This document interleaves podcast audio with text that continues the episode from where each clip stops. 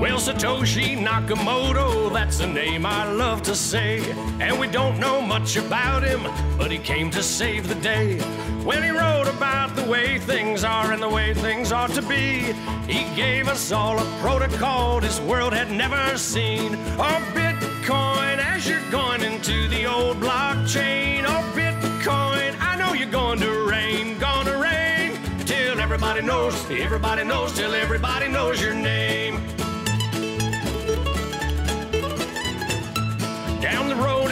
Told about the death of old Mount Gox, about traders trading altar coins and miners mining blocks. But them good old boys back in Illinois and on down through Tennessee, see, they don't care to be a millionaire, they're just wanting to be free. Our Bitcoin, as you're going into the old blockchain,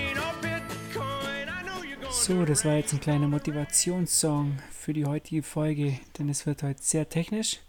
Wir haben uns einen ganz speziellen Gast eingeladen, den Jonas Nick vom Blockstream. Hallo, sehr schön, dass ich da sein darf. Wir freuen uns riesig, Jonas, denn ich glaube, vom technischen Level her bist du unser ja, mit Abstand absoluter Top-Gast bis jetzt. Ich glaube, das kann man schon so sagen, ohne die anderen Gäste schlecht zu machen. Du arbeitest ja schon eine gewisse Zeit jetzt am Bitcoin Core Protokoll und ähm, bist jetzt bei Blockstream beschäftigt, richtig? Äh, bei Blockstream jetzt fast vier Jahre. Davor hattest du bestimmt auch schon etwas mit Bitcoin gemacht, oder?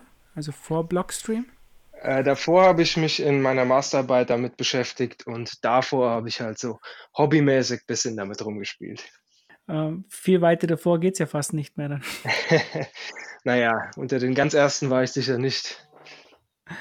Okay, super. Und wir reden heute über Snore Signatures und äh, über Taproot.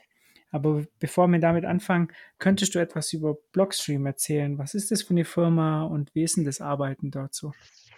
Ja, sehr gern. Also Blockstream hat sich ursprünglich gegründet 2014 aus der äh, Szene der Bitcoin Core Entwickler.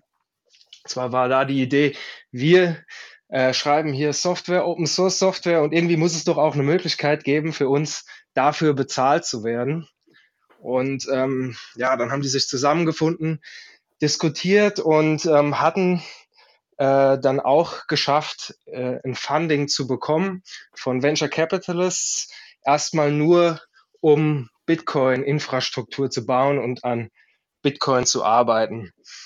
Und äh, über die Jahre ist dann Blockstream ein bisschen größer geworden. Wir sind jetzt, ähm, ich glaube, leicht über 60 Mitarbeiter und haben jetzt ziemlich viele Projekte, äh, die sich aber alle um Bitcoin drehen. Also wir haben Leute, die arbeiten am Bitcoin Core Software, wir haben Leute, die arbeiten am Bitcoin Protokoll, wir haben ein Wallet, wir haben äh, Blockstream Satellite, wir haben Lightning Implementation und Sidechains. Also wir haben eine ganze Menge, wo wir dran arbeiten. Und äh, was vielleicht ein bisschen besonders ist bei Blockstream, ist, dass äh, mehr als die Hälfte ist äh, verteilt über die ganze Welt. Also wir haben äh, zwei, drei Offices, je, mal, je nachdem, wie man es zählt, in, in Mountain View, in Kanada und in Italien. Und ansonsten leben die Leute halt äh, dort, wo sie gerne möchten. Und ich zum Beispiel arbeite aus Deutschland, äh, aus dem Homeoffice im Prinzip. Das hört sich alles super toll an. Ich glaube, die meisten, äh, die meisten, die Zuhörer kennen ja wahrscheinlich Blockstream schon über den, vielleicht mit der Wallet, das ist auch eine klasse Wallet, ich benutze persönlich auch. Ja, Blockstream Green. Und äh, das Satellite natürlich, ja. Blockstream Green, genau.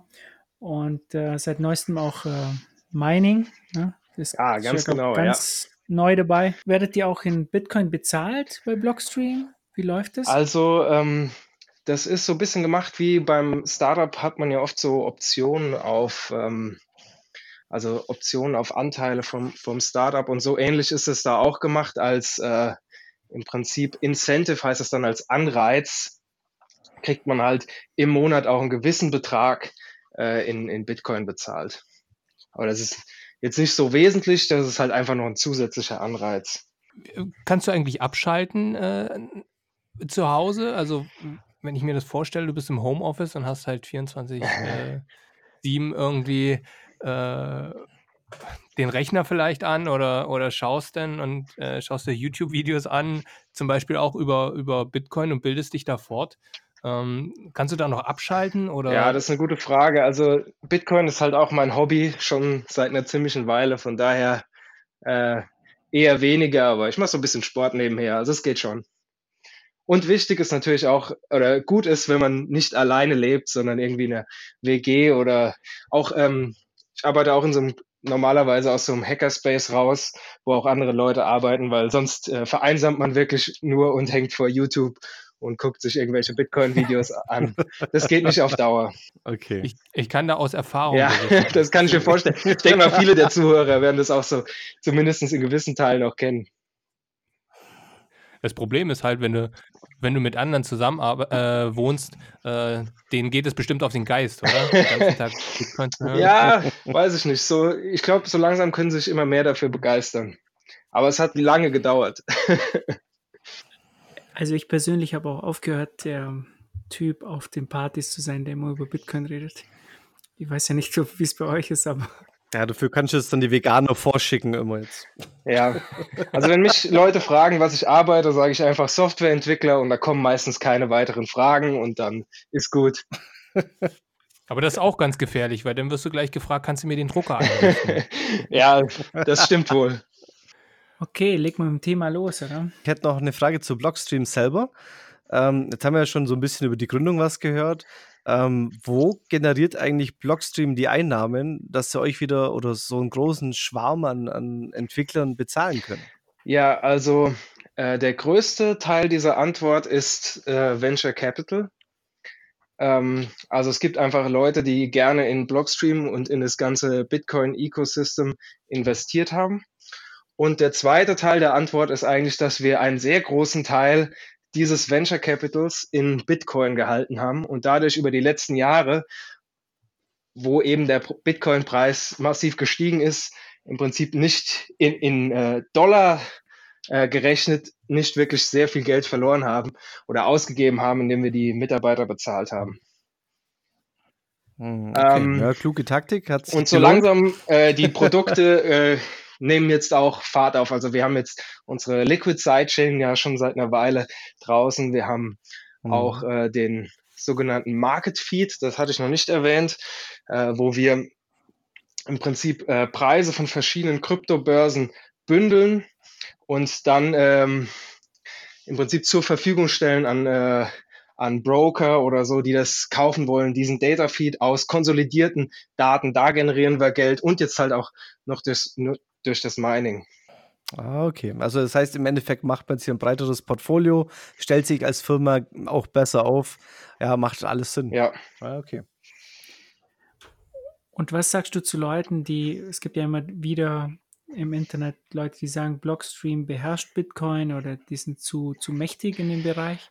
Ja, ähm, weiß ich nicht, ob wir so mächtig sind. Also ich sag mal so, unser Mining-Bereich jetzt zum Beispiel ist verglichen mit ähm, den großen Minern wirklich ziemlich klein. Ich glaube, ich habe jetzt gelesen, ein Prozent bei äh, im Bitcoin Magazine, aber ich glaube, das ist nur, wenn es wirklich vollständig ausgebaut ist, was aktuell noch nicht äh, der Fall ist. Also wenn die Kapazität benutzt wird, die wir zur Verfügung haben. Und jetzt, wenn es nur um die Developer geht, da haben wir natürlich einen gewissen Einfluss, einfach weil wir auch schon länger in dieser Szene sind, weil wir die Leute kennen, aber äh, jetzt wirklich Leute, die konkret am Bitcoin Core oder am Bitcoin Protokoll arbeiten, sind es gar nicht so viele. Die meisten sind eigentlich ähm, unabhängig oder sind bei anderen Firmen beschäftigt. Also das ist relativ gut dezentralisiert. Früher war das noch mehr der Fall, dass also quasi mehr Blockstreamer noch der Anteil der Blockstreamer höher war, aber das hat sich jetzt auch in den letzten Jahren äh, ziemlich reduziert.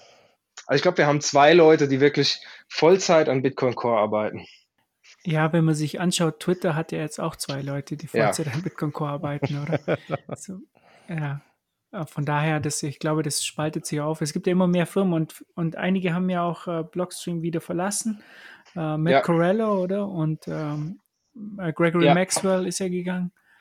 Von daher denke ich, ähm, dass, ja, Es ist immer ein schwieriges Thema. Was, was haben wir an, an Core-Developern aktuell? Wie Äh, das ist schwer zu sagen, weil da müsste man definieren, was ist ein Core Developer. Also ich denke mal, es gibt viele, die sozusagen immer mal ein, so, äh, immer mal contributen und da irgendwelche Patches schicken. Aber dann müsste man jetzt wirklich aufzählen, wie, wer, wie viele und dann irgendwo eine Grenze ziehen und dann würde man sagen, so und so viel sind's. Also das würde ich jetzt auch aus dem Kopf nicht wissen, wie viel genau das jetzt sind.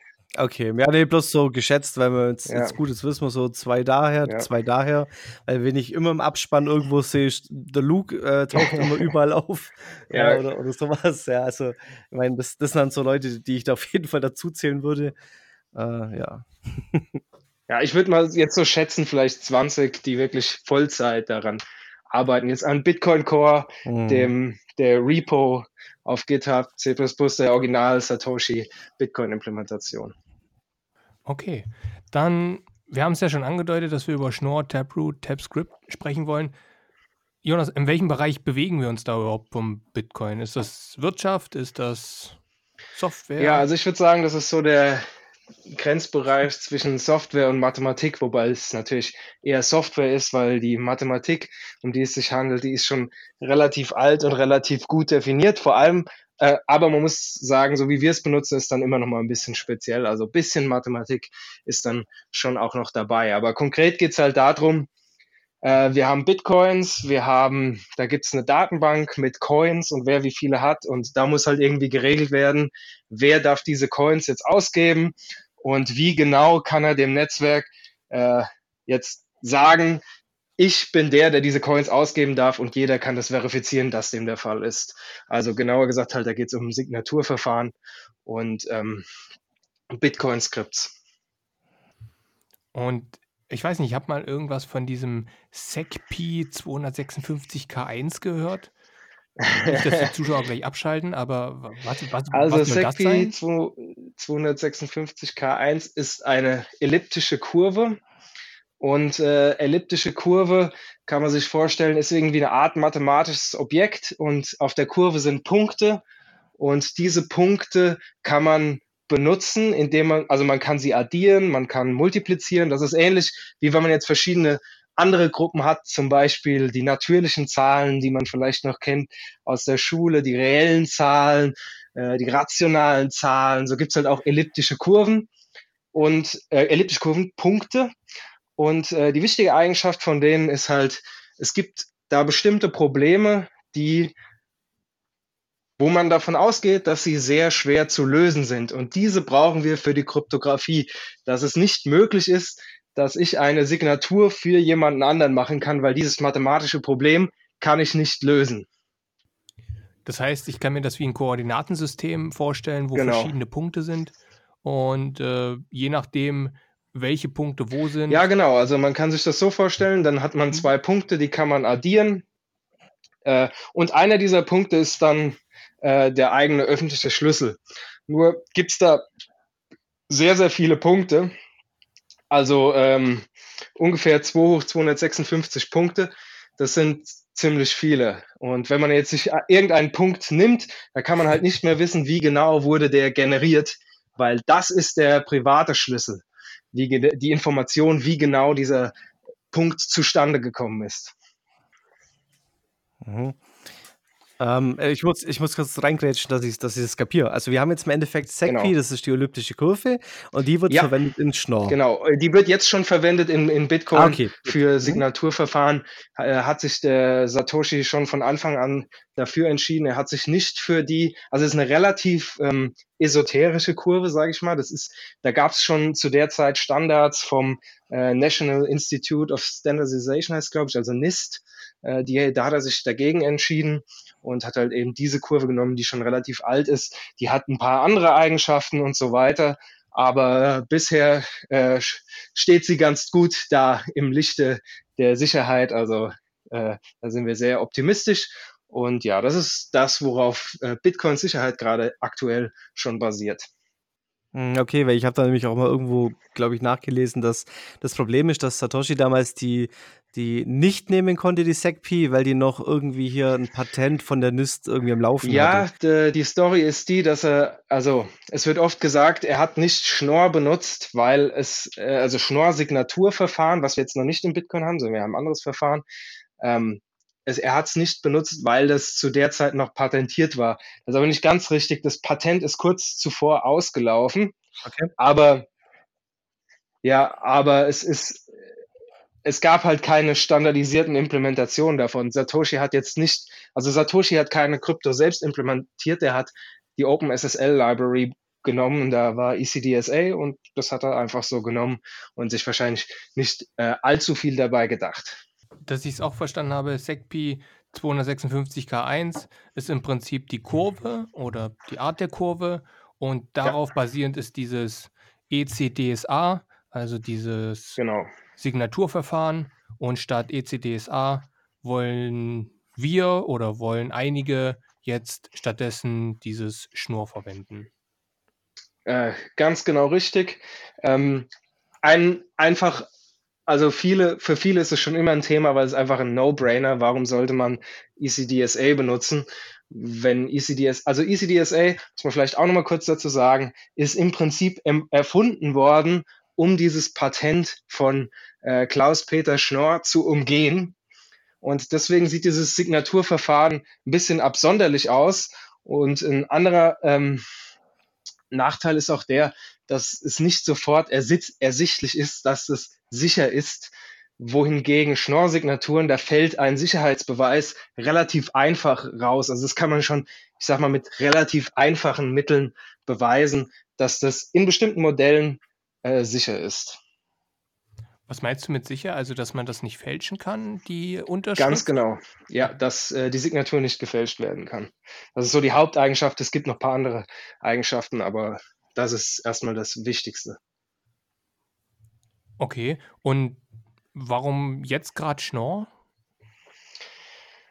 Ähm, warum jetzt gerade Schnorr? Ähm, äh, also ich würde sagen, ähm, es ist jetzt eine gute Zeit dafür, weil jetzt ist äh, quasi der Segwit Softfork ist jetzt, liegt jetzt schon eine Weile zurück. Man müsste vielleicht mal wieder schauen, ob so ein Softfork interessant wäre für die Community und da wäre ähm, Schnorr ein Kandidat dafür, äh, weil es eben bestimmte praktische Vorteile bietet. Jetzt der äh, Sicherheitsbeweis ist natürlich sehr abstrakt, aber Schnorr hat noch, äh, also Schnorr-Signaturen haben noch andere Vorteile. Gerade wenn man jetzt hinschaut, äh, wie mehr und mehr Multisignaturen und Lightning benutzt wird, da kann dann äh, können Schnorr-Signaturen wirklich äh, eine deutliche Verbesserung bieten. Was meinst du mit Verbesserung? Kannst du, kannst du was dazu sagen, was sich genau verbessert? Ich glaube, ich habe mal irgendwas gehört von ähm, dass wieder mehr Platz in der Blockchain ist. Also ja, ähm, genau. Also ich denke, da gibt es zwei Hauptaspekte. Äh, die sind beide ziemlich interessant. Eine, ein, äh, den nennen wir Batch Verification. Das heißt, oder das ist die interessante Eigenschaft von Schnorr-Signaturen, dass wenn man mehrere Signaturen gleichzeitig verifiziert, ist es schneller, als wenn man jede einzeln verifiziert. Das ist vielleicht ein bisschen unintuitiv, aber da macht man sich einfach die Struktur dieser Gruppe zunutze. Und äh, das hat dann eben als Konsequenz, dass wir zum Beispiel den Initial Block Download, also wenn wir die Blockchain am Anfang sinken, wenn wir Bitcoin starten, dass wir das verschnellern können und dadurch die Kosten, äh, dass die, die, die, die Kosten, einen Knoten laufen zu lassen, nicht so schnell steigen weil man hat natürlich immer die, die Kosten für seine Bandbreite, Internet, Festplatte etc. Also das ist ein Faktor, der geht mit ECDSA nicht. Der zweite Faktor ist, dass man anders als bei ECDSA-Signaturen kann man bei Schnorr-Signaturen sich das so vorstellen, Alice hat, eine, hat einen öffentlichen Schlüssel, Bob hat einen öffentlichen Schlüssel und um jetzt eine äh, zwei von zwei Multisignatur-Adresse zu erstellen. Das heißt, beide müssen äh, die Transaktion signieren, um diesen Coin auszugeben. kann man einfach beide öffentlichen Schlüssel addieren und hat dann einen öffentlichen Schlüssel, der in der Chain äh, drin steht und hat dann auch nur eine Signatur, um diesen Coin auszugeben. Heutzutage wäre es so, äh, man würde ein Bitcoin-Skript benutzen.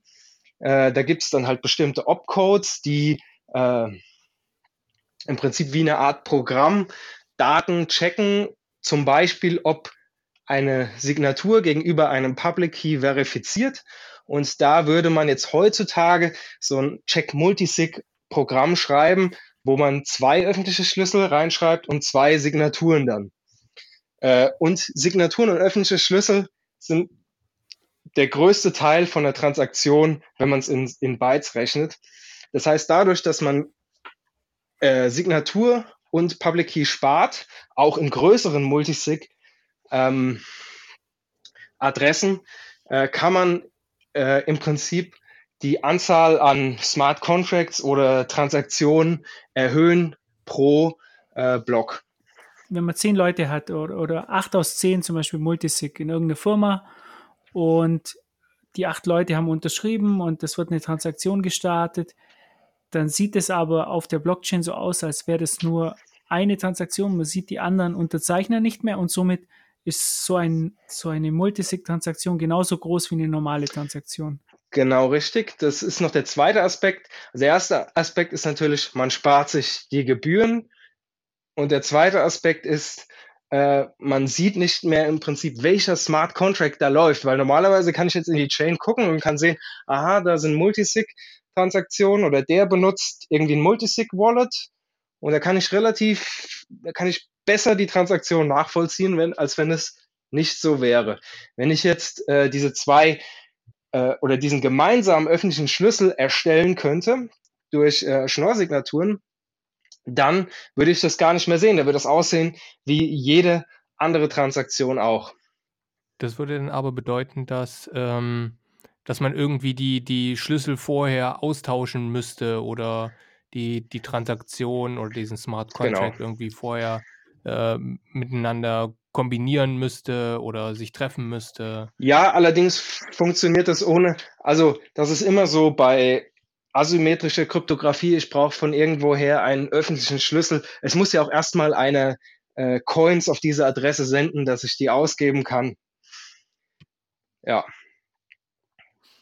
Aber es stimmt schon, ja, man muss, man muss erstmal diese, diese Schlüssel kombinieren, aber das ist nicht interaktiv. Also ich brauche nur deinen öffentlichen Schlüssel und dann kann ich für uns eine gemeinsame Adresse erstellen.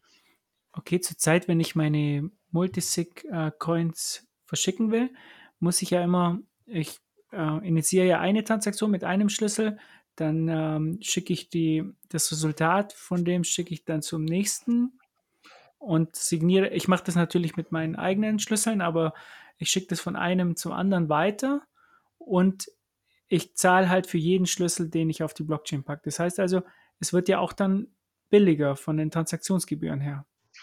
Ja, auf jeden Fall. Das wird dann günstiger. Genau richtig.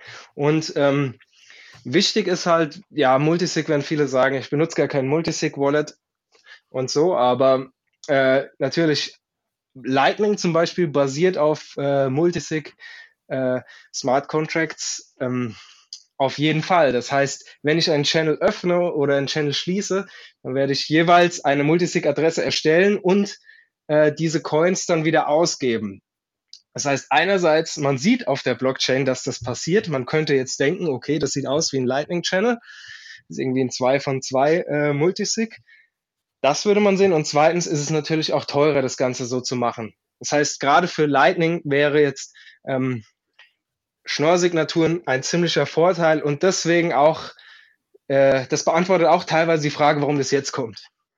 Mhm, okay, das heißt, können dann auch mehrere Lightning-Channels von verschiedenen Leuten gleichzeitig dadurch günstiger erstellt werden? Ja, genau. Allerdings äh, ist da die, der, die, die, ich sag mal, Bitcoin-Forschung noch nicht ganz so weit, wie genau das jetzt funktionieren soll. Aber das ist unabhängig äh, von Schnorr-Signaturen, würde ich mal sagen. Hm, aber setzt es als Grundlage voraus? Ähm, ich glaube nicht, weil man kann ja jetzt schon Multisig-Adressen erstellen. Ja, das ist so, so eine Art Batching halt. Wäre wär jetzt die Frage gewesen, dass man sagt, okay, dann, dann machen jetzt, keine Ahnung, äh, 20 Leute auf und dann werden die irgendwie beim nächsten Block so zusammengefasst als ja eine, eine günstigere Channel-Öffnungslösung dann dafür. Ja, günstiger ist es auf jeden Fall. Also vor allem, wenn ich jetzt wirklich große Multisigs habe. Also zu, zum, zum, zum, zum Beispiel bei, ähm, ich habe ja vorhin kurz gesagt, wir haben bei Blockstream unsere Liquid Sidechain, das ist eine sogenannte Federated Sidechain. Das heißt, was man im Prinzip macht, um die Coins in die Sidechain zu senden, man sendet die an eine Multisig von, äh, wir nennen das die Federation. Und das sind einfach verschiedene äh, Teilnehmer an diesem Protokoll, aktuell äh, 15 Leute und du brauchst dann 11 von 15 Signaturen, um diese Bitcoins wieder auszugeben.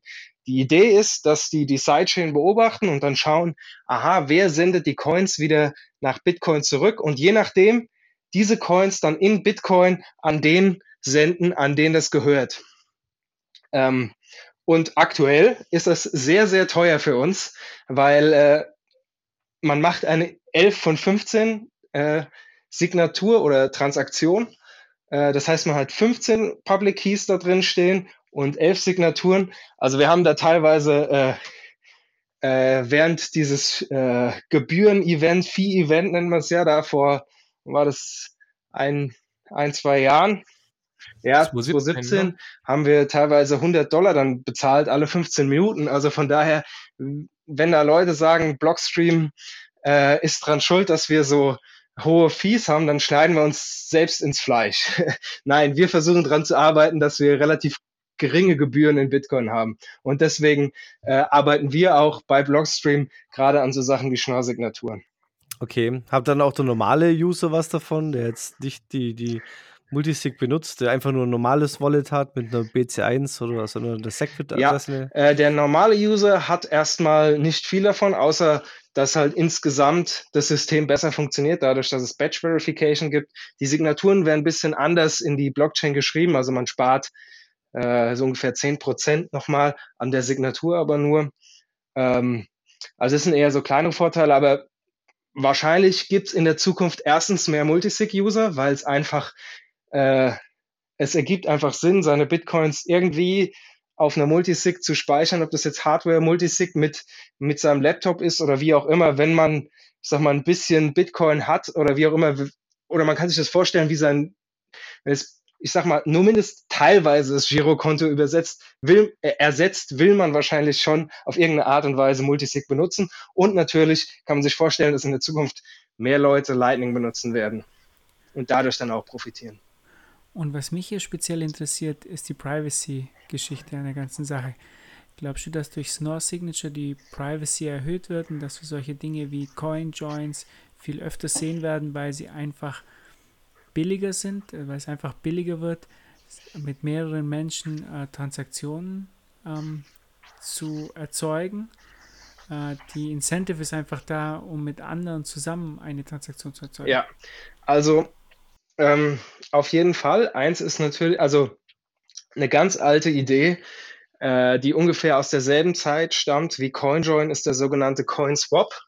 Und der CoinSwap ist, ich sende meine einen Bitcoin an eine Adresse, jemand anders, nennen wir ihn mal Bob, sendet äh, Bitcoin an eine andere Adresse und dann kann ich seinen Bitcoin einlösen und er kann meinen Bitcoin versenden, ohne dass man auf der Chain irgendwie diese ähm, Zuordnung sehen würde. Deswegen CoinSwap, also und auch äh, Atomic, also es ist ähnlich wie ein Atomic Swap, oder ist eigentlich die, die Idee, bevor es sozusagen Atomic Swap äh, gab, die ja eher so im Kontext von äh, man swappt äh, verschiedene Altcoins oder Bitcoins und Altcoins, sondern hier swappt man zwei verschiedene Coins. Man kann nicht auf der Chain jetzt diese Verbindung sehen. Allerdings kann man sehen, wenn man das jetzt aktuell macht, kann man sehen, äh, dass das keine normalen Bitcoin, normale Bitcoin-Bezahlungen sind, sondern da sind irgendwelche Hashes drin, dann wird da noch ein Hash-Pre-Image benutzt und so weiter und Multisig ist auf jeden Fall auch drin.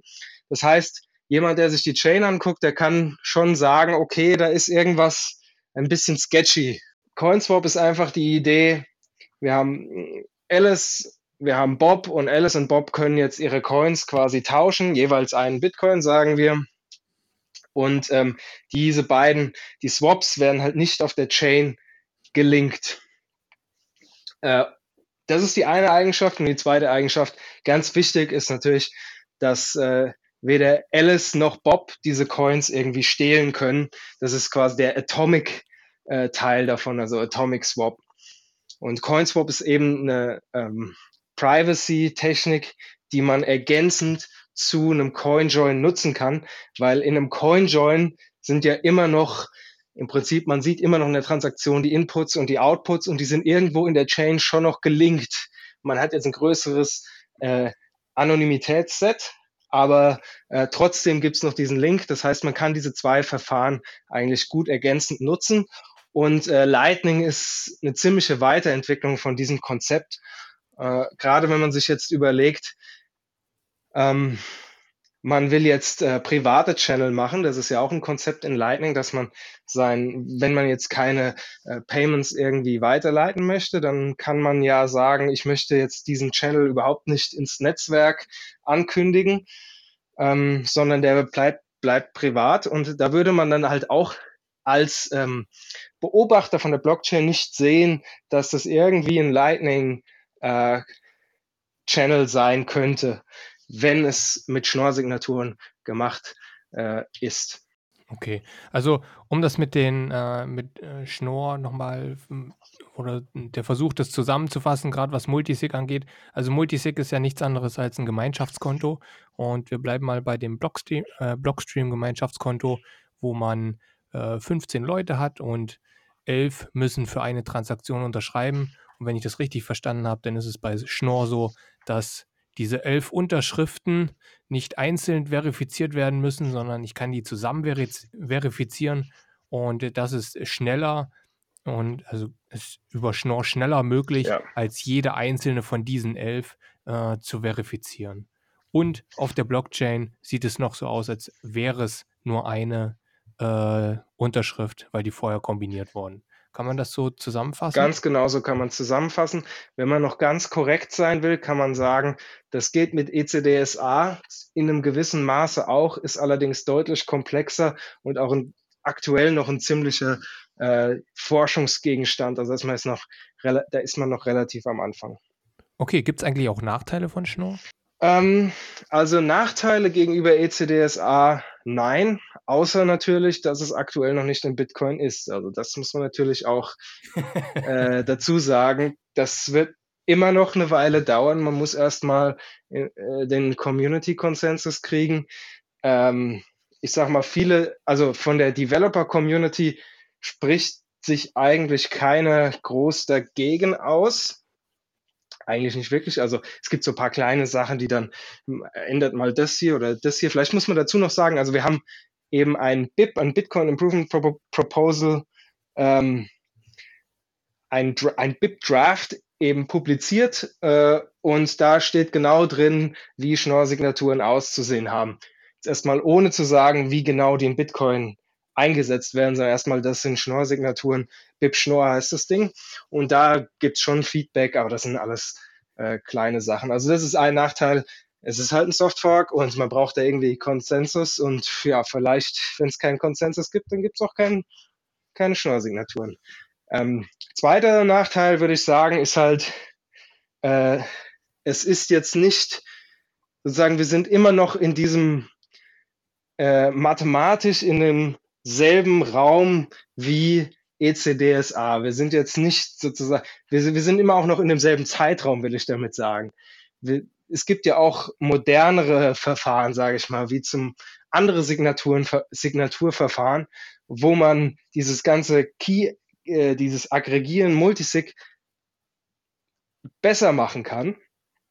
Weil ein Nachteil, den man auf jeden Fall noch hat bei diesem Multisig, ist halt, dass es interaktiv ist. Das heißt, wir müssen im Prinzip äh, miteinander reden über, bei Multisig im speziellen Fall gibt's halt eben drei Runden, wir tauschen was aus und so weiter. Es ist relativ kompliziert zu, also was heißt relativ kompliziert? Es ist, man muss es halt eben implementieren und es ist jetzt, da gibt's andere Verfahren wie zum Beispiel BLS-Signatures, da hätte man das nicht das, da wäre das Ganze non-interaktiv. Also da gibt es schon, sag ich mal, modernere Sachen, die jetzt Schnorr nicht kann. Dafür ist halt eben, ist es immer noch relativ konservativ, sage ich mal. Man ändert keine Sicherheitsannahmen, was auch der Ziel, also eins der Ziele von uns war, weil sonst ist natürlich viel schwerer, irgendwie einen Community-Konsensus zu bekommen, wenn man jetzt noch neue mathematische Annahmen machen muss in, in Bitcoin.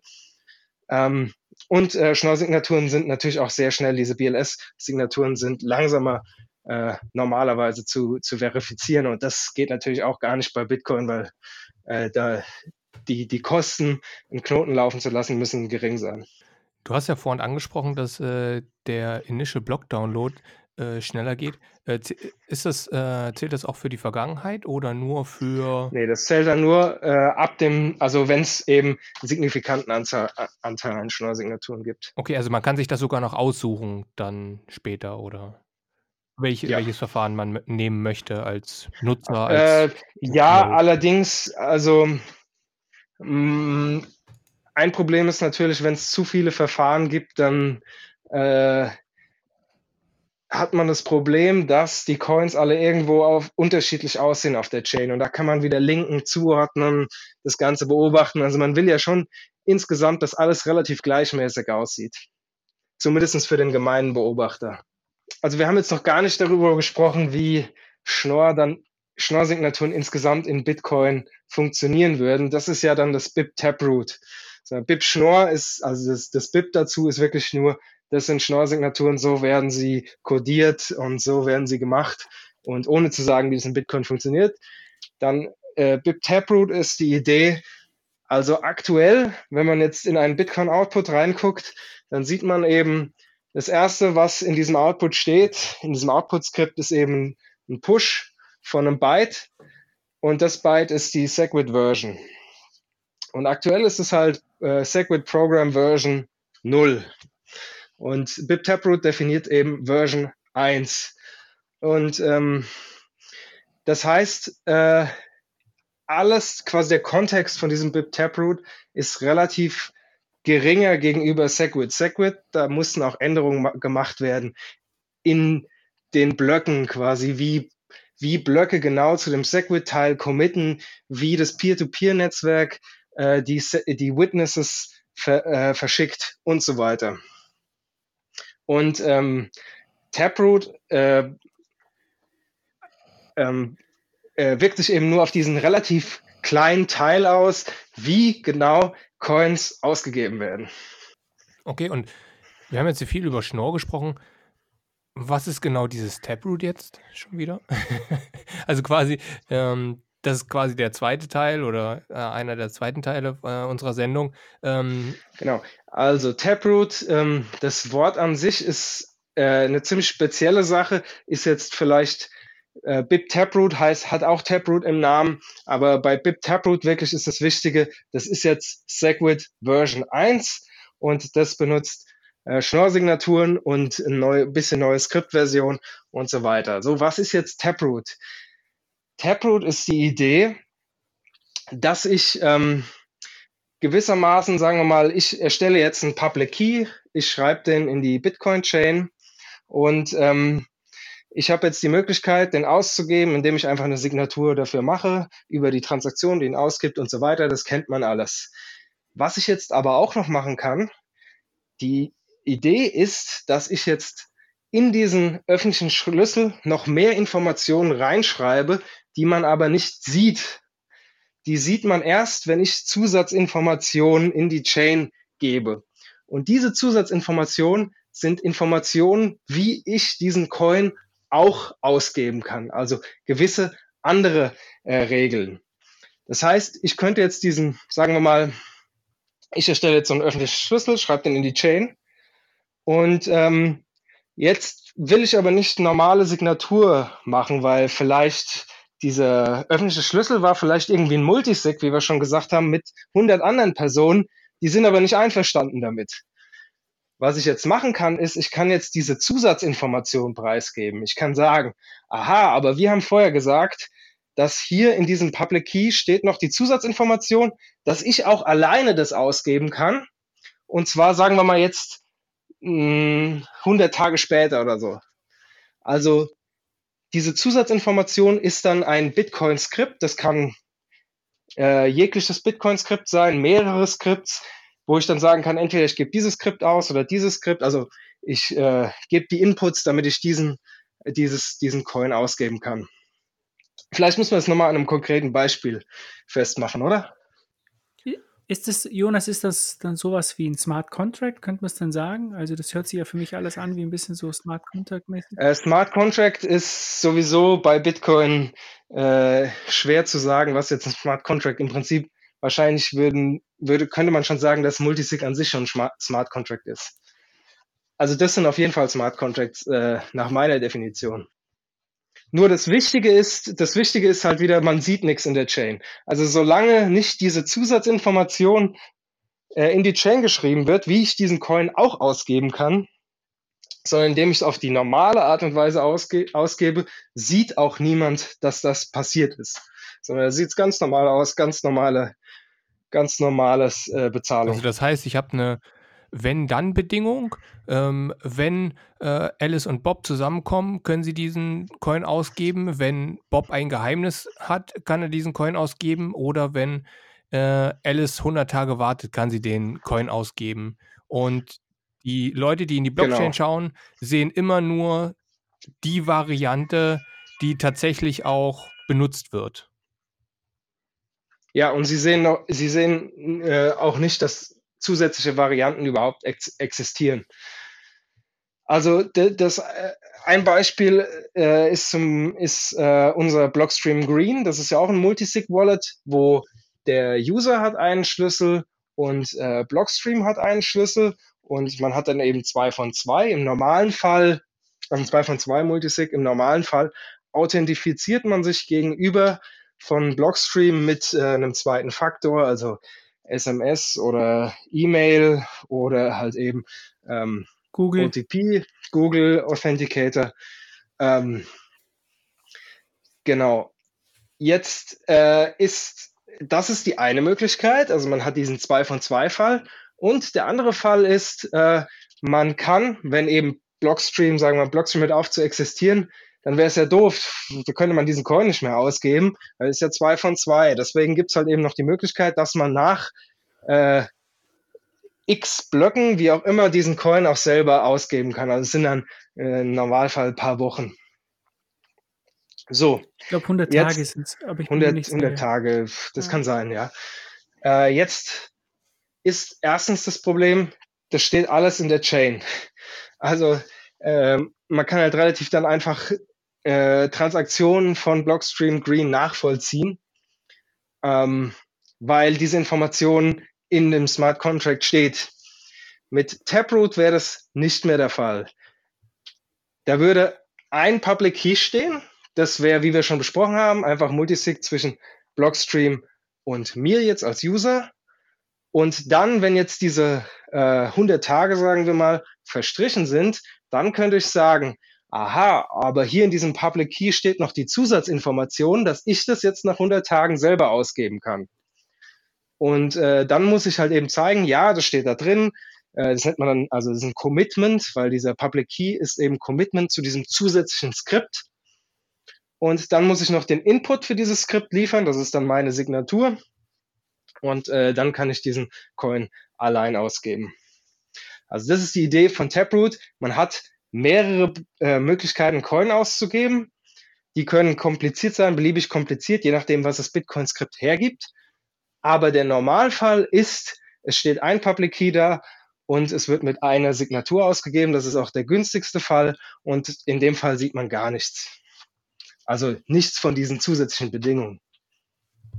Also was Schnorr quasi mit äh, äh, Multisig macht, also mehrere Public Keys zusammenführen und dann einen erstellen, macht Taproot mit äh, Bedingungen.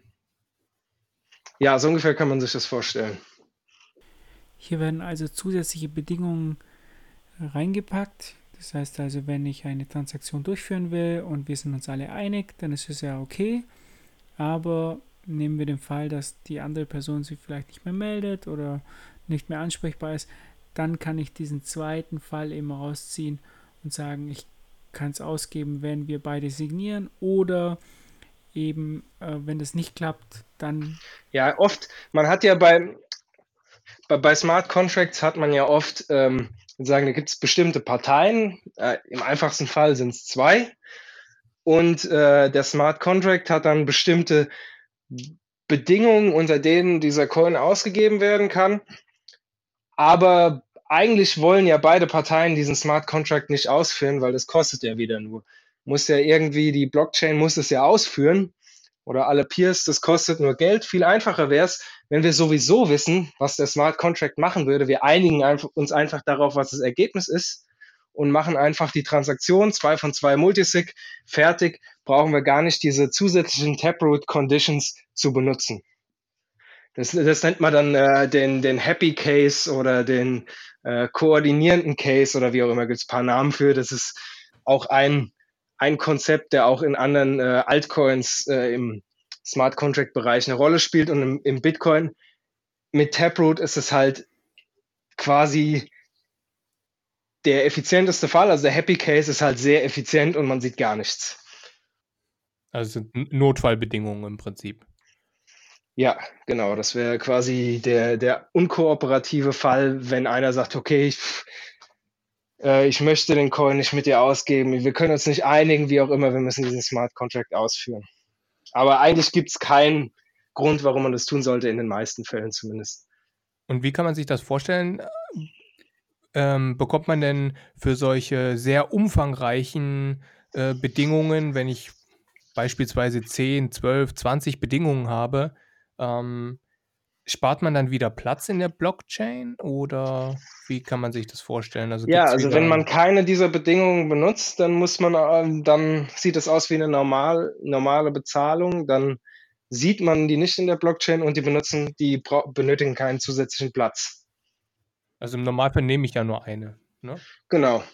Wenn man jetzt eine dieser Sonderbedingungen nimmt, dann ähm, muss man eben diese Bedingungen zeigen, aber alle anderen nicht. Das äh, funktioniert dann auch über einen Baum, sodass also äh, im Prinzip Datenstruktur in der Informatik ist ein Baum und dann muss man nicht ähm, alle anderen äh, Blätter in diesem Baum preisgeben, sondern nur den, den man jetzt benutzt. Und ähm, die äh, Anzahl an Daten, die man dann noch zusätzlich in die Blocks, Blockchain schreiben muss, die ist eben nicht so groß wie die Anzahl der, der Bedingungen, sondern logarithmisch in dem Fall. Man könnte sich ja jetzt vorstellen, nehmen wir an, ich habe ja äh, zwei aus drei Multisig mir daheim und äh, ich könnte ja mit dieser Bedingung ähm, etwas herstellen, wo ich mir dann sage, okay, ich verliere vielleicht wirklich mal zwei von diesen Keys. Ja. In diesem Fall möchte ich ja vielleicht, dass dass trotzdem durch den einen Key die Signatur, also de, der Coin versendet wird, aber erst nach kein, weiß nicht, einem Jahr oder, oder so, dass es halt, dass sie trotzdem da rankommen als, als Worst Case Szenario. Äh, ganz genau, da kann man sich ganz viele solche Sachen überlegen. Denke ich auch, dass es in der Zukunft noch einige Innovationen gibt. Wie genau kann man äh, so Wallets gestalten, dass sie benutzbar und sicher sind für, für die User, weil man will ja wirklich nicht die, die Coins verlieren. Äh, von daher genauso in solchen Situationen. Und mit Taproot ist das Ganze halt erstens billiger und zweitens halt auch wirklich wesentlich besser für äh, die Privatsphäre. Könnte ich mir vorstellen, dass ich jetzt in, in meiner Wallet äh, sage, ich darf jetzt bis zu 10 oder 20 ähm, Euro oder eben in, in Satoshis gerechnet ausgeben und alles, was da drüber geht, könnte ich mit so einem Skript dann verhindern, dass ich dann irgendwie was, äh, was anderes dann mit, mit einem anderen Key signieren muss, zum Beispiel. Ich darf. Da kann ich gleich sagen, das funktioniert leider nicht. Das ist nochmal ein anderes Konzept. Das ist sogenannte Covenants, äh, sozusagen, weil das Bitcoin-Skript hat keinen Zugriff oder hat kein Wissen über äh, die Anzahl der Coins, die in diese Transaktion reingehen oder rauskommen. Äh, aus bestimmten Gründen. Okay. Aber ähm, man bräuchte halt eben dieses zusätzliche Konzept von Covenants. Da gibt es auch schon immer einige Ideen, wie man das genau machen kann, aber das war noch nie so die große Priorität bis jetzt. Allerdings muss man halt sagen, mit so einem System wie Taproot macht es vielleicht Sinn, auch kostspieligere Opcodes oder äh, kompliziertere Smart Contract Möglichkeiten in Bitcoin in Zukunft eventuell anzubieten, weil im Normalfall, wenn sich die Vertragsparteien einigen, muss man, die gar, muss man diesen komplizierten, teuren Smart Contract gar nicht ausführen. Anders als jetzt, wo das halt immer irgendwie auf der Chain steht mit den gesamten Daten und so weiter. Also es bietet schon Möglichkeiten, um dann noch weiter in diese Richtung zu gehen und äh, noch bessere äh, Smart Contract Möglichkeiten zu bieten. Ja, das heißt, es wäre als Backup äh, Möglichkeit auch der Fall gegeben, ich könnte als Bedingung einen Secret hinterlegen, äh, womit ich dann äh, die Coins doch ausgeben könnte. Ja. Also ich habe einen 2 of 2 Multisig, aber könnte als zweite Bedingung noch einen äh, Master-Passwort meinetwegen hinterlegen, Ja. mit dem ich die Coins im Notfall do- trotzdem noch äh, ausgeben könnte. Genau, und dieses Masterpasswort ist halt irgendwie besonders gesichert, liegt nicht bei mir zu Hause, sondern irgendwo im Ja, Safe genau. oder sonst wo vergraben. Okay. Also die Hauptvorteile von Taproot sind damit Privatsphäre, weil alles gleich aussieht, oder? Genau, Privatsphäre Ähm. es ist und es ist günstiger. Weil, also es ist wirklich halt eben eine Idee, wie, wie kann man Bitcoin wirklich die Privatsphäre verbessern, ist, alle Transaktionen sehen gleich aus. Ja, da kann man nicht viel sehen. Man kann immer noch sehen, die, die Links, die einfach sich durch die Transaktionen ergeben, hoffentlich durch CoinJo CoinJoins wird es dann äh, weniger, wenn CoinJoins in der Zukunft mehr benutzt werden. Gibt es auch Möglichkeiten, wie man äh, sozusagen die noch günstiger machen kann, aber das wäre dann noch der nächste Schritt äh, nach Taproot. Ähm, genau, das sind so die Sachen. Und ähm, dann natürlich äh, mit diesem Segwit Program Version 1 wird auch eine neue, also wie es definiert ist, ist es eben eine neue Bitcoin-Skript-Sprache, aber es ist im Prinzip die alte mit paar Veränderungen. Zum Beispiel, man kennt ja den Check-Sig-Operator, der halt eben einfach Signaturen checkt. In äh, Version 0 und älter war das halt eben ECDSA-Signaturen mit äh, TabScript wird es dann, werden es dann Schnorr-Signaturen sein, die dort verifiziert werden. Und ähm, paar andere Sachen, also Check Multisig Opcode gibt's nicht mehr und noch so ein paar kleinere Sachen. Das ist auch noch eine Änderung, die ist im, im BIP TabScript, äh, BIP steht das drin. Jonas, du hast gerade von TabScript gesprochen. Was ist denn das überhaupt? Ja, also im Prinzip, wenn man sich das so vorstellt, man will jetzt Schnorr-Signaturen in, in, in Bitcoin haben, äh, dann braucht man ja irgendwie einen neuen Bitcoin-Skript-Opcode, der Signaturen checkt. Aktuell ist es ja ein Opcode, der ist definiert, der macht ECDSA-Signaturen-Check. Und jetzt brauchen wir halt einen neuen Opcode. Das heißt, man braucht irgendwie ein neues äh, Skriptsystem. Und ähm, die Idee, die dann halt eben kam, ja, machen wir, wir nennen das Ganze TabScript. Es ist sehr ähnlich zu dem aktuellen Skript, aber es sind so paar kleine, teilweise sehr, sehr technische Änderungen, die da gemacht werden. Ähm, also die wenig, am wenigsten technische Änderung ist halt zum Beispiel, dass jetzt CheckSig war vorher definiert als, es macht eine ECDSA-Signaturverifizierung, jetzt macht es eine Schnorr-Signaturverifizierung.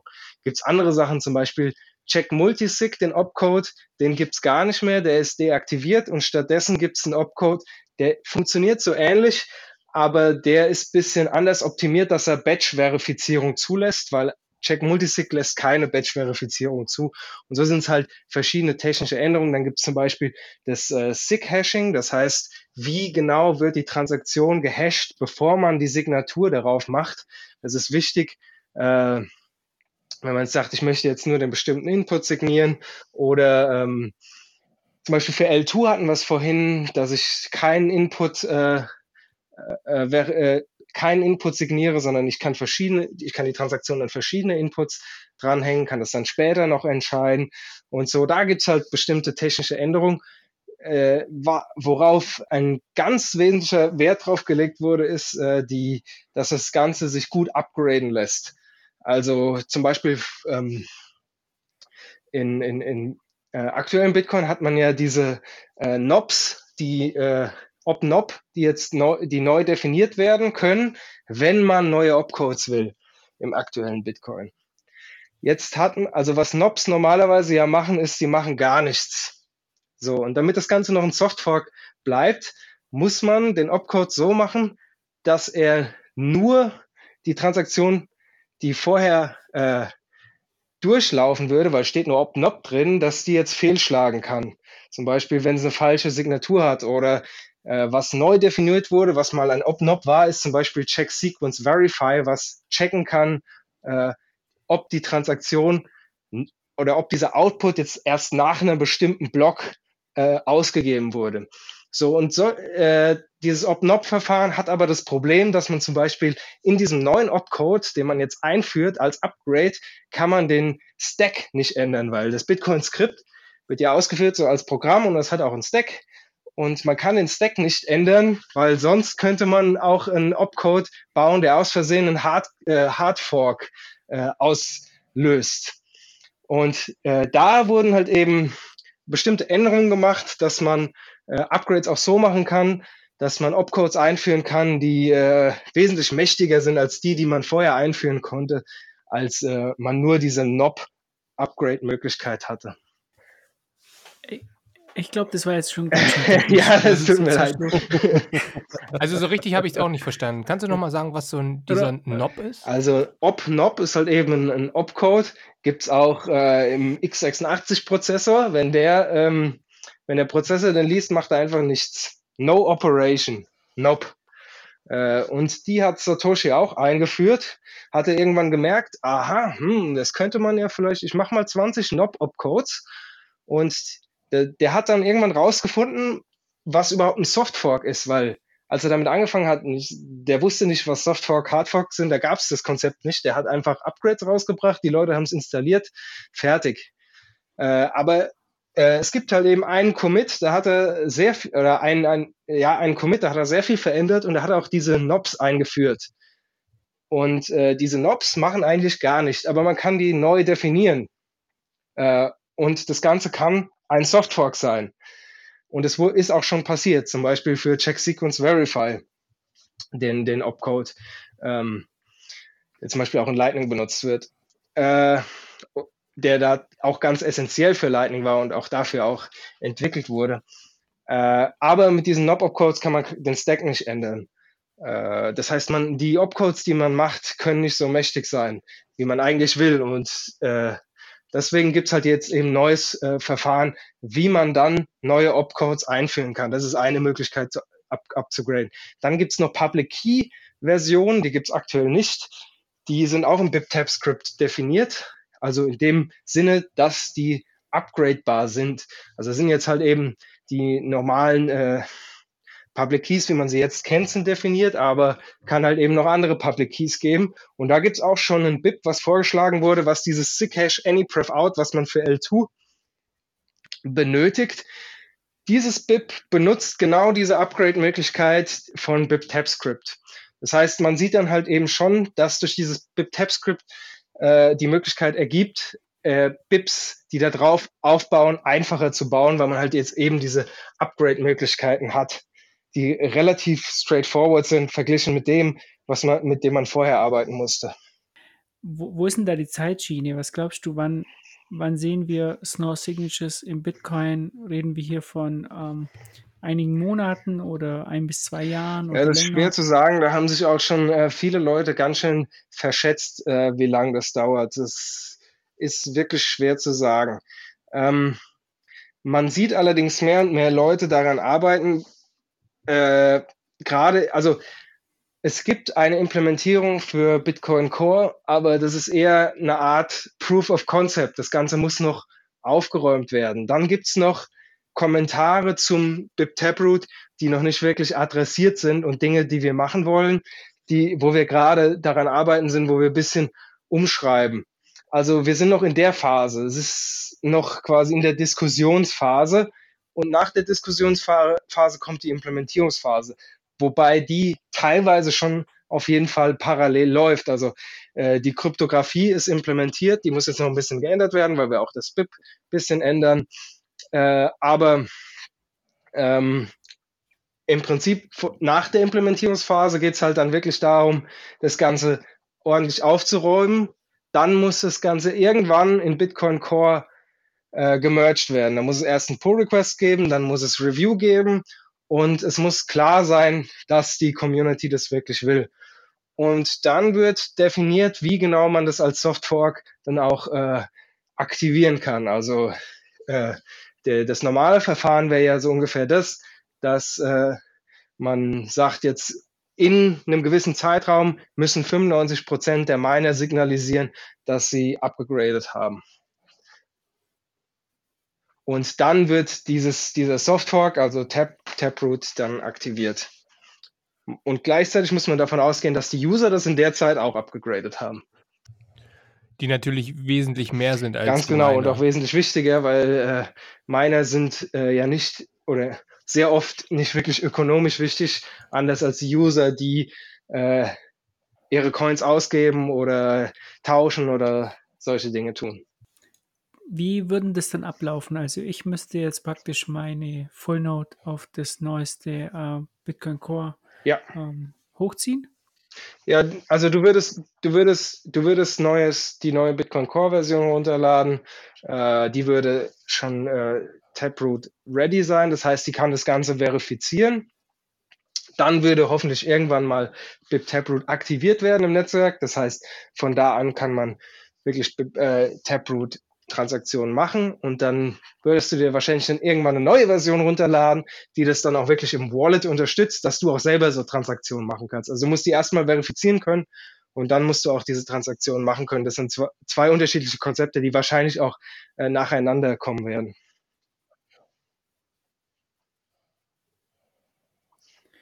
Und was glaubst du, wo ist da deine Zeitschiene? Also ich Willst du eine angeben oder? Du hast jetzt die Möglichkeit, in die Geschichte einzugehen, Jonas. Als der, der es genau prognostiziert also, hat. okay, ich sag mal, zwischen ein und zwei Jahren könnte es sein, wenn es wirklich Community Consensus gibt. Weil äh, die Sache ist die, selbst wenn es jetzt das BIP Taproot morgen fertig wäre und selbst wenn morgen der Pull Request da wäre für Bitcoin Core, dann dauert, wird es immer noch dauern, bis dieser Pull Request gemerged ist in Bitcoin Core und bis es dann auch released wird. Weil man will nicht, man muss das so machen, dass Softforks funktionieren nur, wenn die Leute das, äh, die Software auch laufen lassen. Also die mit der neuesten Version. Sonst kann es passieren, dass es äh, Forks gibt. Das hat man alles schon gesehen. Wenn die Miner nicht upgraden, äh, die User, die nicht abgegradet sind, die glauben dann den Minern, die nicht abgegradet sind. Das gibt äh, nur Chaos. Von daher, man muss wirklich davon ausgehen, dass es dieser Softfork Konsensus ist und dass die allermeisten Knoten jetzt diese neue Software haben. Jetzt muss ich mal was off-topic äh, fragen, vielleicht nur halb. Ähm, wir sehen ja, oder zumindest habe ich den Eindruck, dass immer mehr Full Nodes auf den Markt kommen, dass immer mehr äh, Personen ja. sich Full Nodes ins Haus stellen, ähm, ohne automatisierte, automatisierten Upgrade. Könnte es nicht eine Gefahr sein, wenn immer mehr Leute sich einen Fullnote nach Hause holen, sich damit aber weniger beschäftigen, dass man dann sieht, dass kein breiter Konsensus äh, für bestimmte. Äh, also darüber habe ich noch nicht wirklich nachgedacht. Erstmal denke ich, ist es äh, sehr gut, wenn die Leute sich Knoten nach Hause stellen, weil dann gibt es mehr Knoten und äh, sie sind dann auch, äh, sie können die Regeln verifizieren. Die Regeln können dann umso schwerer geändert werden, die Regeln von Bitcoin, was wir ja wollen. Ja, und äh, dann muss man halt, ähm, also die Community muss dann aufmerksam machen darauf, dass es diesen Softfork gibt und dass sie bitte alle Leute, wenn sie diesen Softfork unterstützen wollen, die neueste Version runterladen und ihren Knoten updaten. Wenn das nicht passiert, dann scheitert dieser Softfork, das ist klar. Allerdings denke ich aber, die Leute, die sich wirklich Knoten nach Hause stellen, sind meistens auch die, die dann auch wirklich daran interessiert sind. Zumindest ist es aktuell noch so. Ja gut, aber das hat man jetzt gesehen beim Fehler damals mit 16, wo war das? 16.1, 16.2, ja, wo dieser Bug noch drin war, wo es dann hieß, ah, ganz schnell auf 17.0 updaten. Das hat vorher auch schon ein bisschen gedauert. Also so schnell ging das nicht und wohl, das war ja mehr als kritisch. Ähm, du meinst jetzt, wo die Miner abgedatet haben? Ähm, ja, das ging um, um so einen Hidden Bug wegen Vervielfältigung von Coins und Co. Hm. Ja, ach so, ja. Ähm, ja, gut, äh, da war es aber, glaube ich, der Fall, das war ja noch nicht, das war ja auch äh, erstmal versucht worden, dieses Update so rauszubringen, dass keiner wirklich äh, rausfindet, dass da eine Schwachstelle gefixt wurde. Ja, ja genau. Ah, okay, dann war es das, ja. Ja, gut, Schwachstellen dürfen halt im Bitcoin nicht passieren. Richtig. Und das war halt auch ein Thema, weil das halt einfach gedauert ja. hat, bis dann alle auf die 17 oben waren. Also, das ist schon schwierig, ja. was, was, du teilweise noch siehst, was da für, für Knoten ja. draußen sind mit 14, 13er Versionen und ja. Boah. Ja, man kann nicht alles gleichzeitig haben. Im Prinzip will man, dass alle Leute auch den Code verifizieren, aber das geht halt nicht. Also man muss, irgendwo muss man Abstriche machen. Ja, okay. Jonas, wie siehst du das? Das dauert ja sehr lange im Bitcoin Core. Aber Bitcoin Core ist ja sozusagen die, der Sicherheitslayer oder halt der, der Grundlayer. Jetzt haben wir so Sachen wie Lightning, wo man wieder eben viel schneller Dinge ändern kann. Man ändert es ja nicht für alle und äh, die Entwicklung dort geht viel schneller voran, weil es nicht so sicherheitsrelevant ist.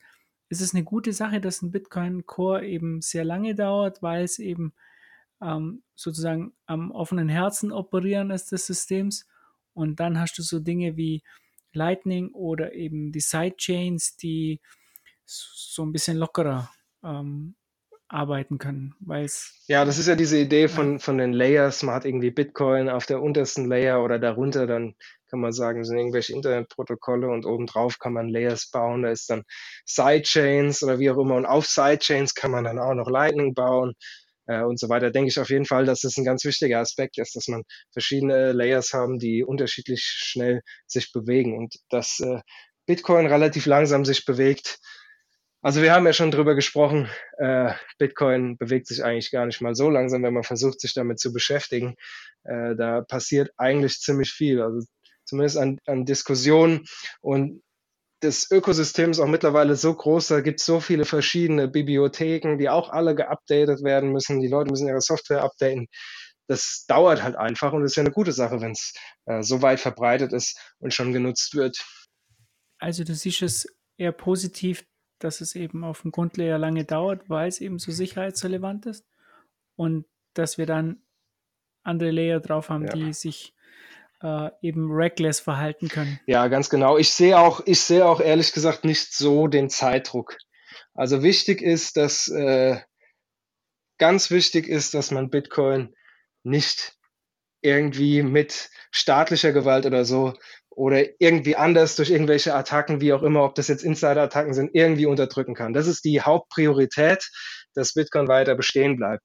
Die zusätzlichen Features und so, sind nice to have, aber im Prinzip, ich denke, da haben wir eigentlich Zeit, da muss man nichts überstürzen. Man muss, klar, man muss immer weiter daran arbeiten. Ich arbeite jeden Tag daran, aber ähm, man muss sich da jetzt auch nicht den Stress machen und dann, ah, die Altcoins machen wieder das und das und alle sagen wieder, Bitcoin hängt so hinterher und so. Also das äh, sehe ich jetzt äh, ziemlich gelassen, muss ich sagen, mittlerweile. Zurzeit sieht man es ja auch an den Kursen, dass man es ja recht gelassen angehen kann. Die Altcoins brechen ja, ja weg. Das stimmt.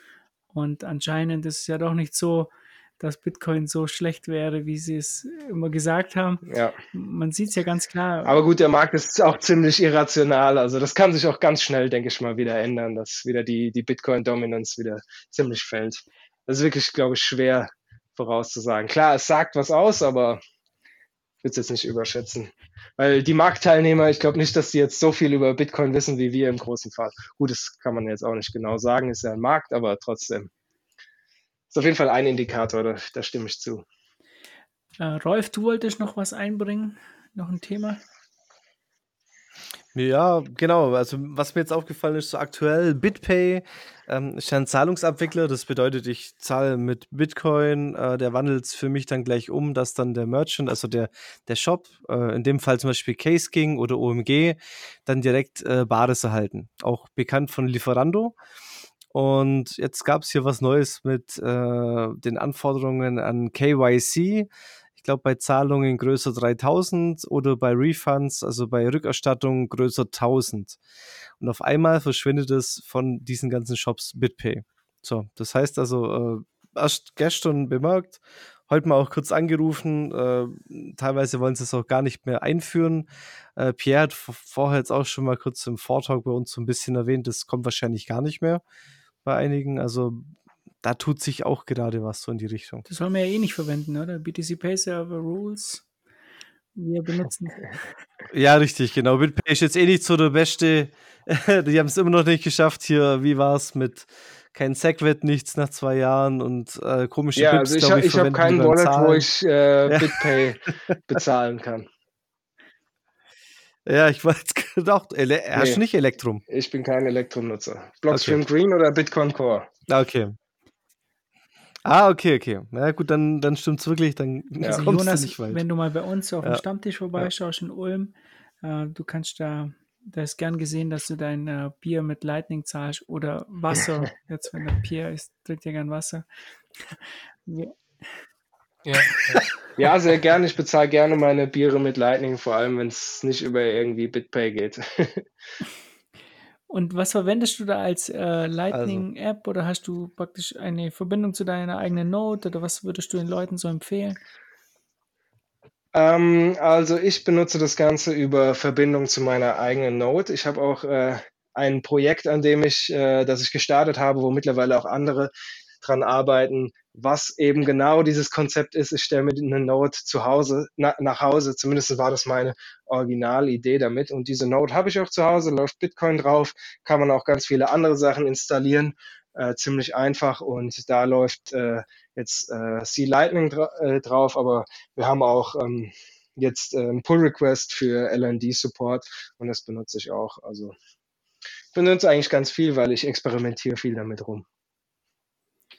Du hattest doch mal einen Vortrag, ich glaube, war das nicht auf dem Lightning Hack Day in München, wo du irgendwie erzählt hast, dass du, dass du auf deiner Node ja irgendwie auch Smart Home laufen lassen kannst oder genau, richtig? das war so der, so der Aufhänger.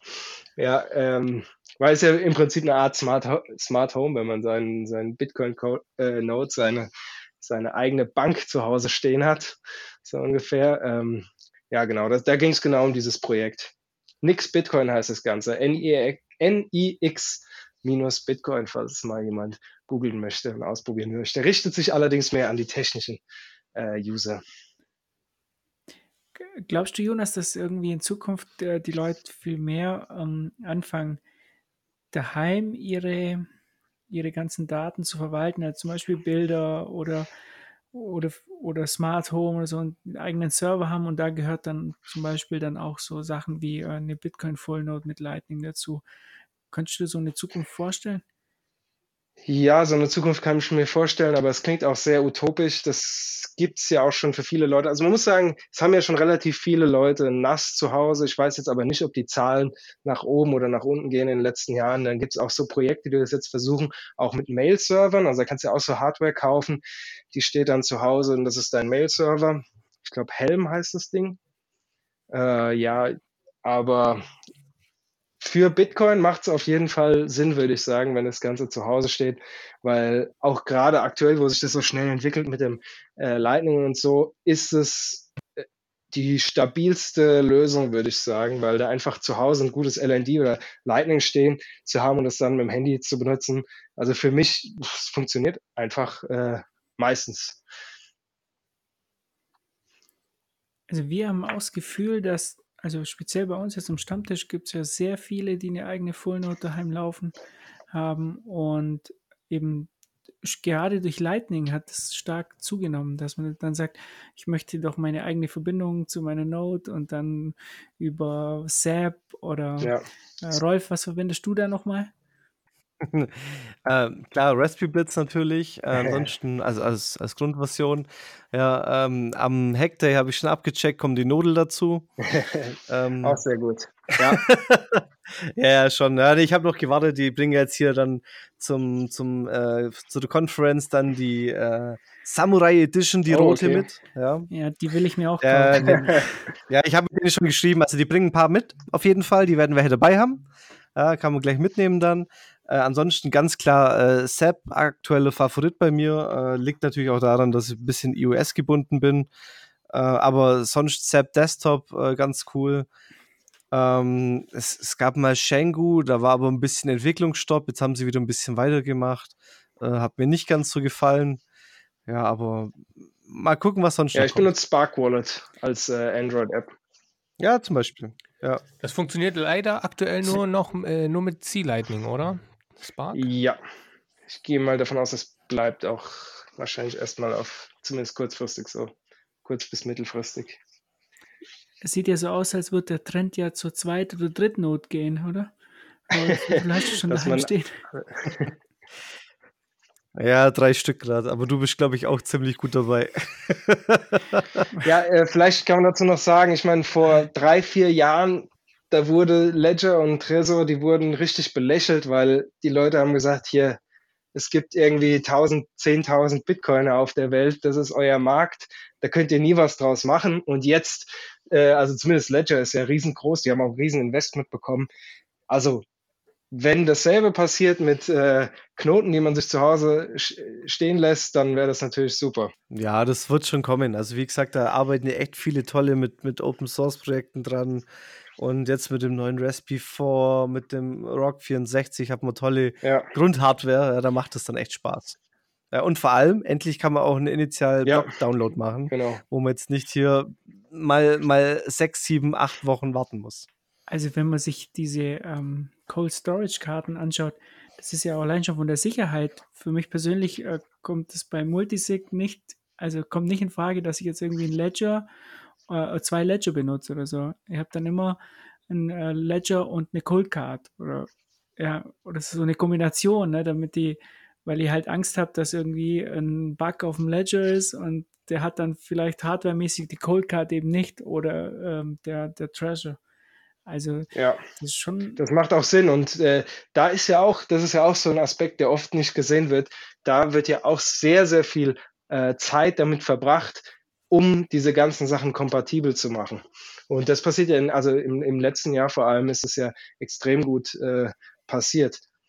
Also da ist natürlich noch sehr viel zu tun, aber ich glaube, das ist eine ganz, ganz wichtige Entwicklung, dass man genau diese Sachen besonders gut hinkriegt, die Kompatibilität, dass man zumindestens seine Bitcoin erstmal als erster Schritt, man muss mal seine Bitcoin sicher irgendwo aufbewahren können zu Hause.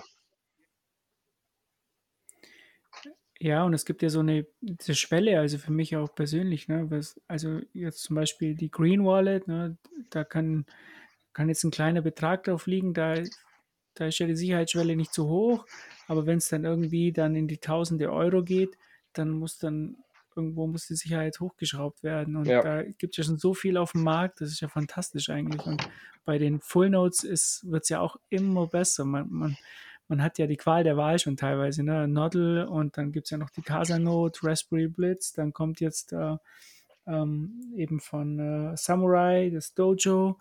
Ähm, und dann gibt es, glaube ich, es gibt, ich habe jetzt einige noch vergessen, oder? Von Jonas Schnelle in Ja, der Schweiz. Shift ja auch was, Crypto, oder? Bitbase heißt das Ding.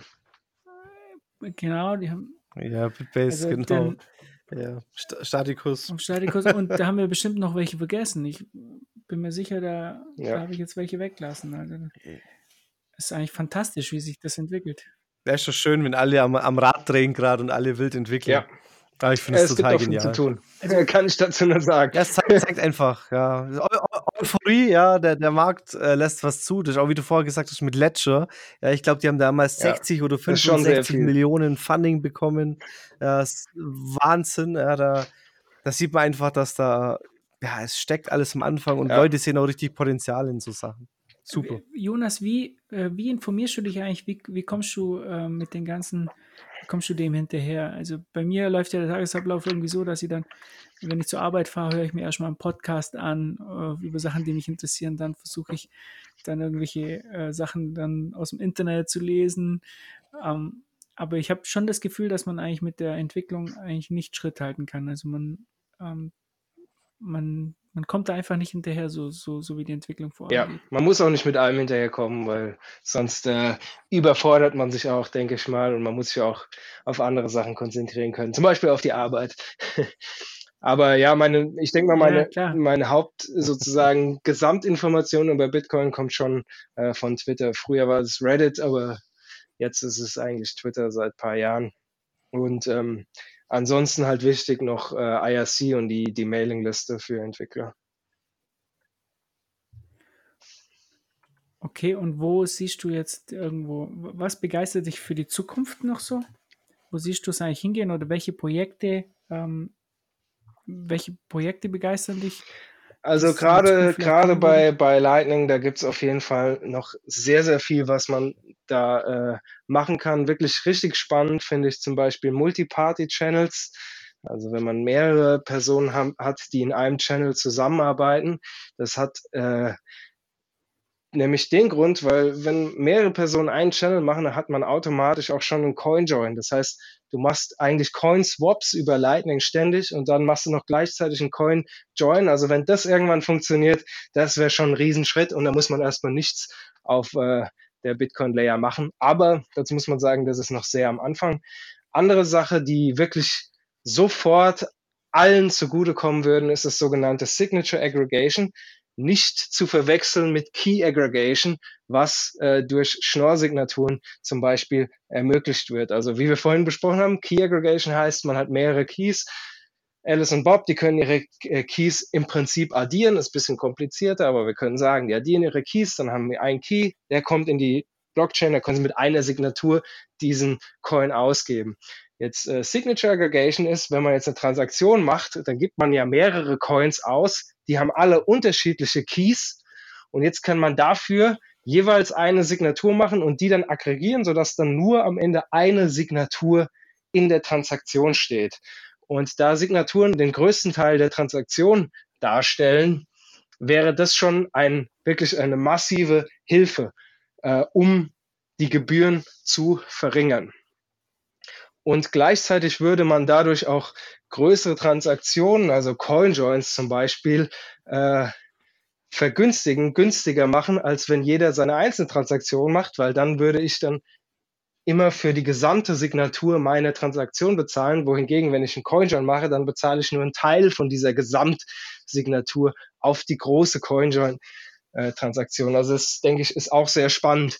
Aber das, sind, das ist wiederum ein, ein neuer Softfork, der dann nach BIP Taproot vielleicht kommt. Das heißt also, ähm, CoinJoin, ähm, CoinJoins wären dann praktisch billiger wie normale Transaktionen. Es wäre besser, wenn ich mich mit anderen Leuten zusammentue und würde sogar was Ganz genau. sparen. Als Ganz genau. Incentive. Okay, super, Jonas. Ich glaube, jetzt müssen wir dann fast schon zum Schluss kommen. Ähm, wir könnten dir sicher nicht noch eine Stunde zuhören, aber ich glaube, wir haben schon Ja, es macht auf jeden Fall Spaß. Ich muss mal kommen nach Ulm. Ja, das, Vielleicht wäre das was. ja, das muss Wobei, auf jeden Fall jeden Wir sehen uns ja bei der. Lightning-Konferenz auch äh, an die Zuhörer. Ich habe gestern, glaube ich, mal geguckt. Es gibt gar nicht, also zumindest von den günstigen Tickets waren nur noch fünf da. Also ich glaube, jetzt muss man so langsam zugreifen, wenn man da kommen will. Also ich, ich bin auf jeden Fall da, ob ich da jetzt einen Talk halte oder nicht. Und äh, viele Blogstreamer sind da und sowieso ganz viele von der Community. Ihr seid ja da. Also es wird sicher super. Ja, ich schaue mir da immer die äh, Talks an, äh, wer da alles kommen wird. Das ist, also ich weiß gar, ich kann mich gar nicht entscheiden, was ich als erstes anschauen will. Ja, es gibt ja auch so, Ja, es werden auch Ja, immer noch mehr. da Ja. gibt es ja auch so Sachen wie äh, Go Tenor oder so. Die Liste wächst. Ja, also das wollte ich auch mal gern sehen. Also jetzt nicht unbedingt äh, Bitcoin-related, aber jemand von Go Tenor kommt noch. Also das Ja. ist richtig gut. Freue mich schon richtig drauf. Also unabhängig vom, äh, von, von der Lightning-Konferenz, wo können die Leute dich erreichen? Äh, Oder wo können sie deiner Arbeit na, folgen? entweder Twitter, at Nickler, N1CKLER oder ähm, auch äh, auf meinem Blog, da schreibe ich aber selten was, äh, nickler.ninja. Das sind eigentlich so die Hauptmöglichkeiten, um mich zu erreichen. Okay, und äh, Markus, wo können die Leute was über uns erfahren? Ähm, über uns haben wir, haben wir irgendwas auf Twitter, oder?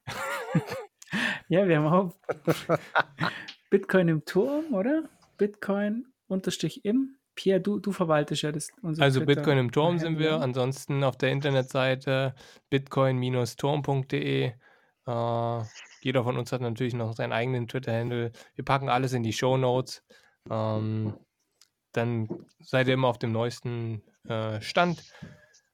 Vielen, vielen Dank, Jonas. Das war Ja, super, hat cool. Spaß gemacht. Danke glaub, wir auch. müssen, äh, müssen noch ein paar mehr Folgen machen, wo wir die Fortschritte dann äh, über die Fortschritte sprechen können. Ganz genau. Und äh, Ja, wir, wir haben ja unser Equip dabei in, Ber- in Berlin, ja. Da können wir auch schnell was Spontanes Okay, aber machen dann hoffentlich zu früher Ne, Stunde. neben dem Cocktailautomaten. nein, nein, nein. Die guten Sachen Und entstehen denk immer dran, spät. Markus, Oh äh. Jonas Ja, hat eine, eine Vorhersage gegeben, ein bis zwei Jahre. Vielleicht kannst du den Twitter-Bot äh, remind me äh, later. Äh, remind me, den, ver den verwende ich immer bei äh, den äh, IOTA-Jungs, wenn sie sagen, dass, in, dass IOTA bald Bitcoin überholen wird, dann setze ich nur den Remind Me rein. Remind Me in einem Jahr, Remind Me in zwei Jahren. Aber da werden die wahrscheinlich gar nicht mehr auf Twitter sein, die werden wahrscheinlich schon verschwunden sein. Ja, super. Also es hat mir auch wahnsinnig viel Spaß gemacht. Ich werde mir den Podcast nochmal anhören. Einige Sachen habe ich nicht so ganz verstanden. Die werde ich dann noch googeln, Jonas. Also es war schon äh, technisch äh, harte Kost. Ich hoffe, dass die Zuhörer da auch mitkommen. Also ansonsten Ja, Ressourcen stark. gibt's, äh, ähm, kann ich noch empfehlen, im, im Bitcoin Magazine sind immer diese Sachen ziemlich gut zusammengeschrieben oder auch äh, Bitcoin Optech, also O-P-T-E-C-H ist so ein äh, Mailing, äh, also Newsletter. Da werden diese Sachen auch immer sehr gut zusammengefasst. Äh, wenn man jetzt nicht in die BIPs selber reingehen will, das sind ja Spezifikationen, die sind sehr technisch, da steht zwar auch Motivation und sowas drin, aber dann würde ich sagen, sind die zwei Sachen so noch eine sehr gute Anlaufstelle. super cool. Dann sehen wir euch äh, alle hoffentlich in Berlin. Bis, äh, Ciao. bis Oktober. Also, Vielen Dank, ciao. Jo, bis dann. Ciao, ciao.